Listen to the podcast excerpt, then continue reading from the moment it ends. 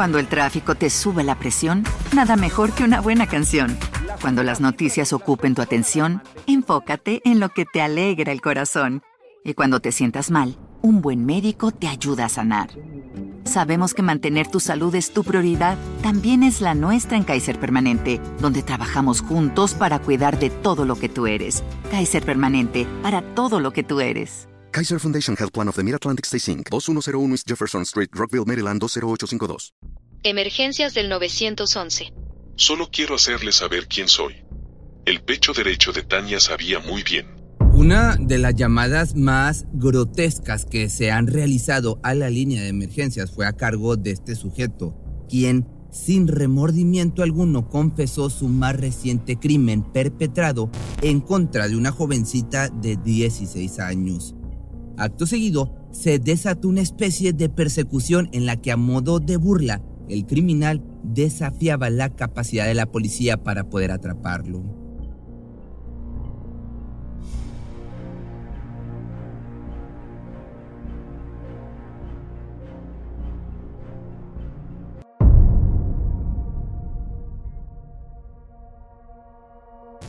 Corría el año de 1995. Misty Cockerill y Tanya Smith, de 16 años, caminaban por las calles de Abbotsford, esto es en Columbia Británica.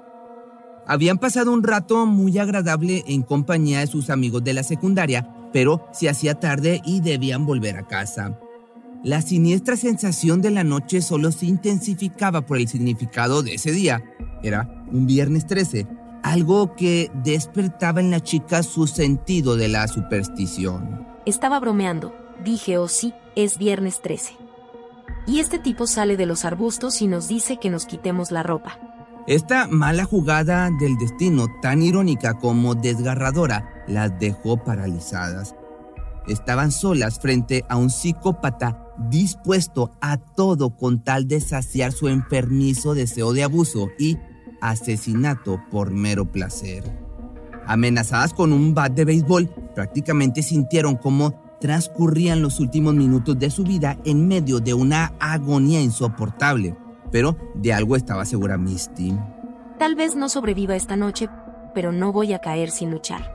Los infames actos de esa noche no tardarían en hacerse públicos, causando en la comunidad terror en demasía, miedo e indignación. La noticia se esparcía como agua de río y la chica con un trauma severo en la cabeza ocupaba las primeras planas de los medios de comunicación al siguiente día. Debatiéndose entre la vida y la muerte, Misty era atendida en el hospital por los estragos de tres home run en la cabeza.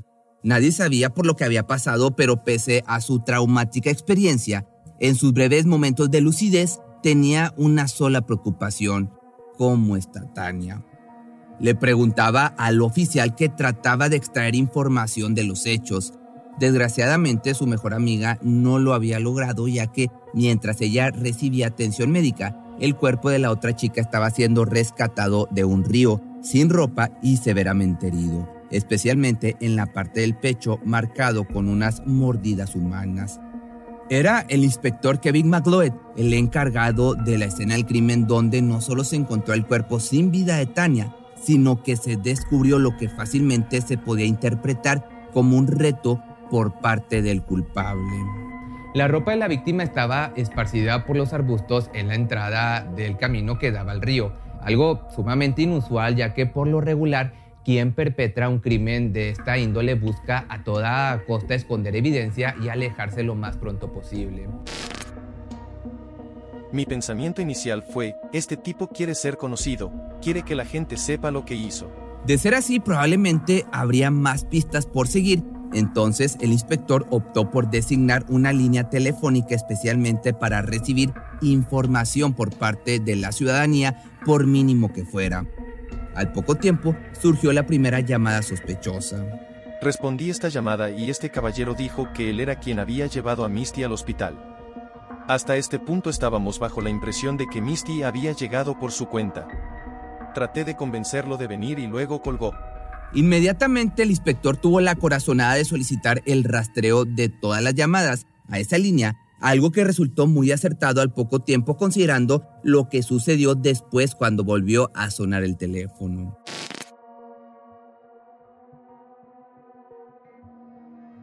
Emergencias del 911. Solo quiero hacerle saber quién soy. El pecho derecho de Tania sabía muy bien. Increíblemente el sujeto hacía mención sobre los hallazgos en el cuerpo de la fallecida que fueron confirmados por el servicio forense.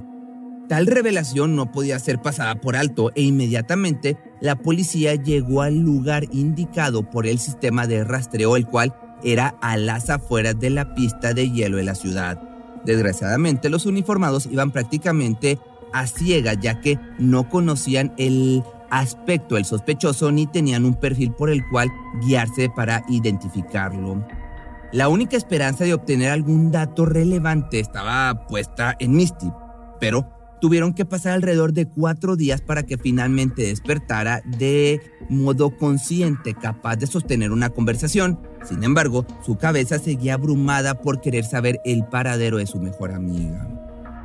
Tan pronto como desperté empecé a hablar de ella. Estaba confundida y luego empecé a hablar con ella, pero ella no estaba ahí. Quien tomó la responsabilidad de darle la mala noticia fue su madre. La miró a los ojos con tristeza y le dijo, Tania no lo logró. Pero Misty, en completa confusión, no comprendía a qué se refería su madre, puesto que en su mente ella decía a sí misma que la había salvado. Ahora estaba sin vida se había ido dejándola con un insoportable dolor, el cual ni siquiera podía desahogar brindándole su último adiós en el funeral.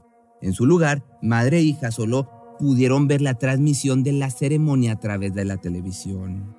Nunca la sostendremos en nuestros brazos, otra vez en esta tierra, pero siempre la tendremos cerca a nuestros corazones hasta que nos encontremos de nuevo. Al tiempo que se realizaba el funeral, la policía no, dejaba de buscar huellas en el área de donde provenía la llamada, que curiosamente se encontraba a muy poca distancia. Los policías revisaban cualquier detalle que les pareciera sospechoso, pero su labor solo sirvió para despertar el cruel y despectivo sentido del humor del criminal. ¿Creen que sería tan estúpido como para dejar huellas dactilares cuando hago una llamada? Yo soy el que les da la oportunidad de encontrarme estaré caminando buscando a alguien más. Su modo de burla hizo molestar obviamente al líder investigador del caso, Rod Held, quien con impotencia aceptó la ineptitud de su estrategia. Debía intentar algo más para dar con el sujeto. ¿Cómo es que no estamos atrapando a este tipo? Se está mostrando tan inalcanzable. Dada la situación, el inspector Kevin McLeod sabía que de querer un exitoso arresto debía apelar a su más importante recurso, el testimonio de Misty. Quizá sus recuerdos se encontraban borrosos debido a sus heridas, pero de no intentarlo prácticamente tendrán que trabajar o tendrían que trabajar a ciegas en contra de un sujeto que aparentaba saber cómo burlar a la policía muy fácilmente. Entonces, de una u otra manera se logró concretar un retrato hablado con un rostro que pronto se convirtió en el más visto por los ciudadanos. Todos buscaban la forma de ayudar y más rápido de lo esperado, las pistas comenzaron a engrandecerse. Las autoridades permanecían al pendiente los recuerdos fugaces de la sobreviviente y además contaban con una muestra parcial de ADN extraída de la marca de la mordida en el pecho de Tania. Con algo de suerte, esto podría ser de gran ayuda.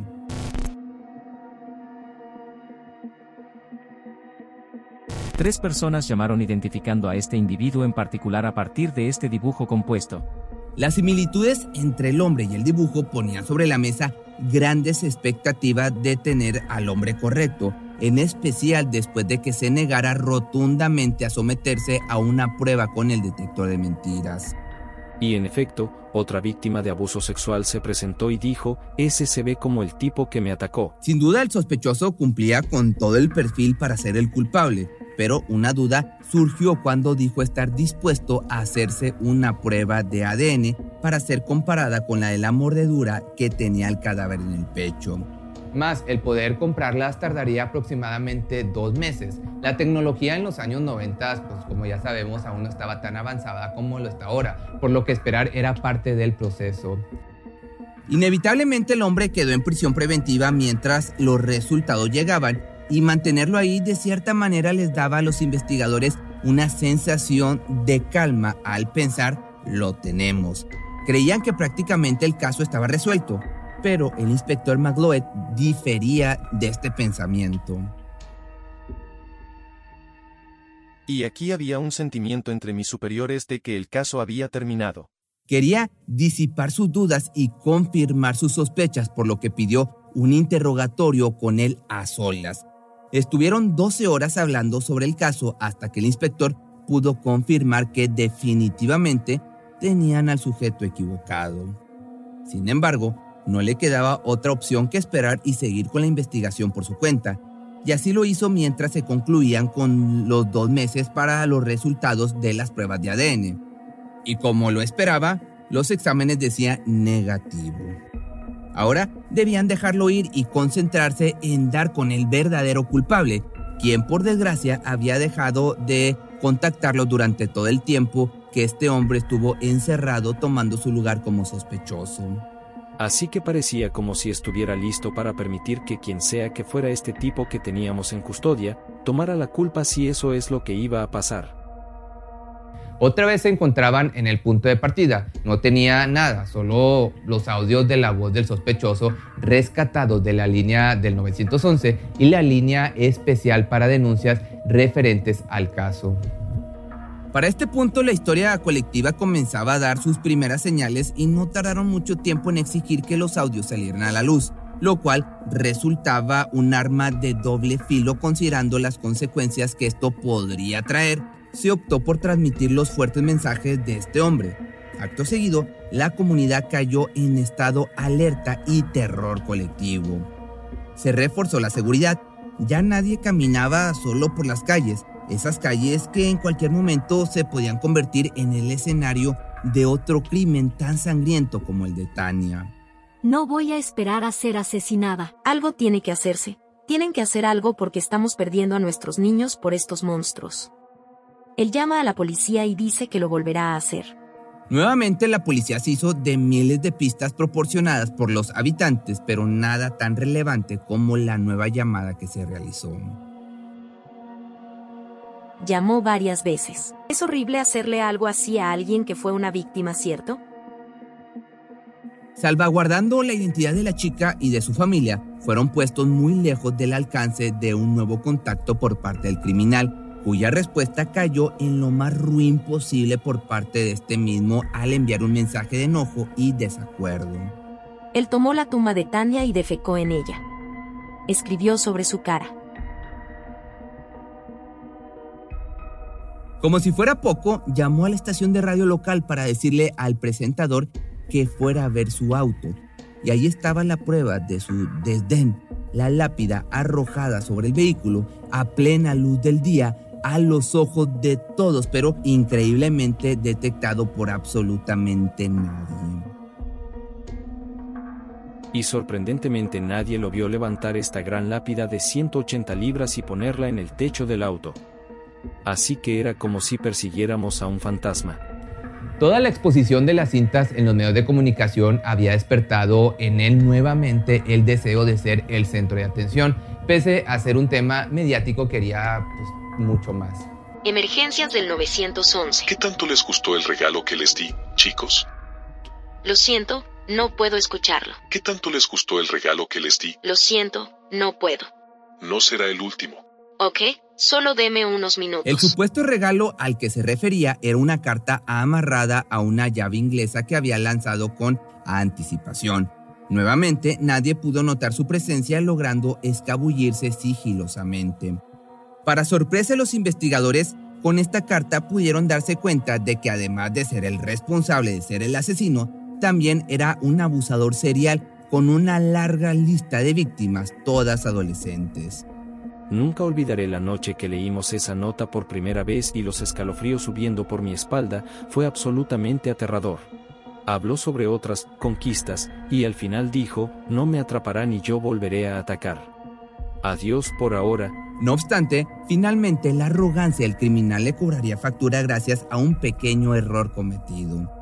Había una huella dactilar en el pedazo de cinta que sujetaba la carta a la llave rápidamente se introdujo al sistema que detecta a los hombres con historial de abuso, pero para sorpresa de la policía, este sujeto jamás había caído tras las rejas ni poseía algún tipo de registro. A los pocos días del incidente de la carta, algo muy inusual sucedió. Marcó a nuestra línea de pistas y le dijo a uno de los operadores, sí, esta es, creo que esa es la voz de mi hijo.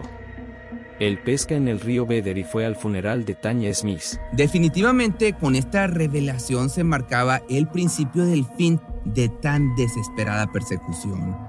Si eres culpable, te vamos a atrapar. Su nombre era Terry Driver, que una vez capturado para someterlo a interrogación, se comportó absolutamente déspota y poco cooperativo. Lo único que aceptó fue que se le tomaran las huellas dactilares, ya que al parecer desconocía por completo su descuido en la carta. Y, en compañía de su abogado, luego de un trato para destruir las huellas en caso de que no hubiera ningún tipo de resultado, se hizo el proceso. Mi corazón estaba corriendo. Se sintió como si hubiera ganado la lotería cuando comparé esa impresión y descubrí que era él.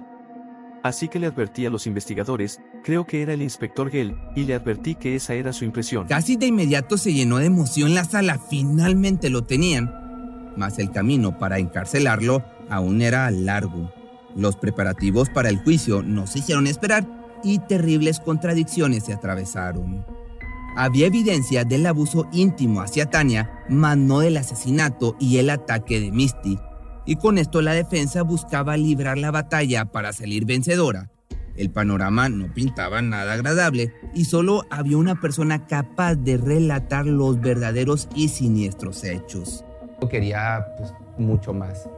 Tras siete largos meses en recuperación, Misty estaba dispuesta a hacer justicia por ella y por su mejor amiga. Entonces, con todo su valor, subió al estrado e inició el terrorífico relato de aquella noche, viernes 13 de octubre.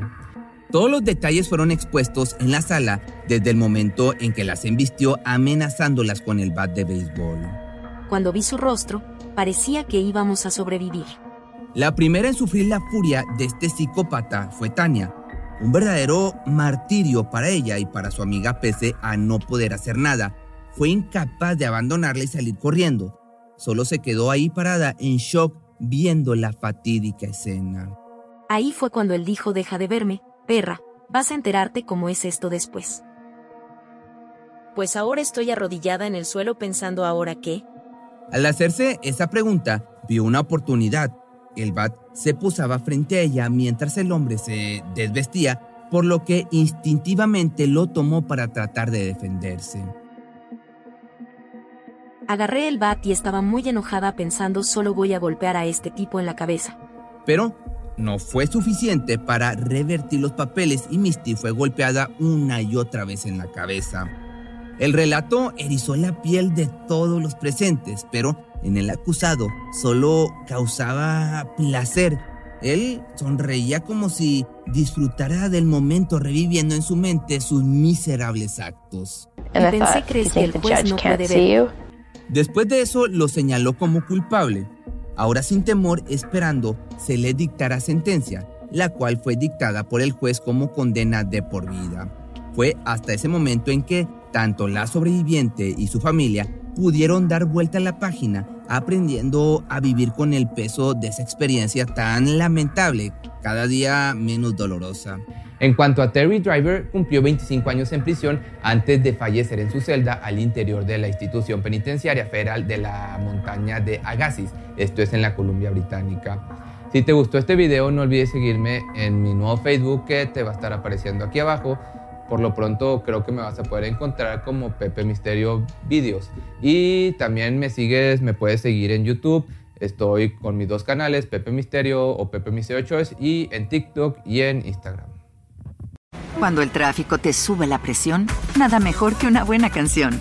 Cuando las noticias ocupen tu atención, enfócate en lo que te alegra el corazón. Y cuando te sientas mal, un buen médico te ayuda a sanar.